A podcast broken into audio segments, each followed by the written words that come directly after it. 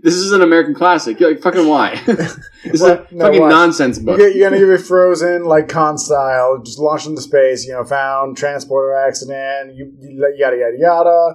Pike maneuver across the sun, whiplash, go back in time, doing all that kind of crap. You're gonna get there, and then Mark Twain's gonna be like, "Ah, it's about time you got here. All of this was to bring you to me at this moment." Son you're gonna be like, "What the fuck?" And then like, it's either gonna be something remarkably profound but also deeply upsetting, or he's gonna be like, "You're the other Highlander, and there can be only one," and then Yeah. like you have to like duel Mark Twain in a have- lightning storm on the on a fucking field of vert.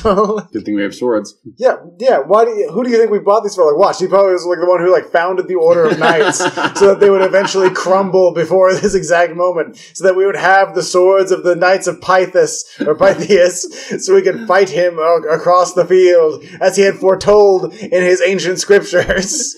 Shit. we played right into his hands, right into his dumb hands.